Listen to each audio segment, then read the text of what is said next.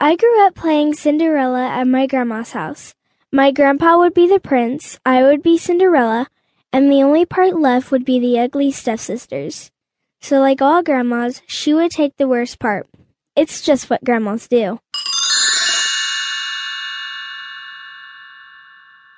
I spent lots of time with her. She was very special to me. Then it all happened. One day she found out she had cancer. That was a sad day for all of us. I remember if we were ever sick or scared, she would always say, Be a brave soldier. Now she had to be brave.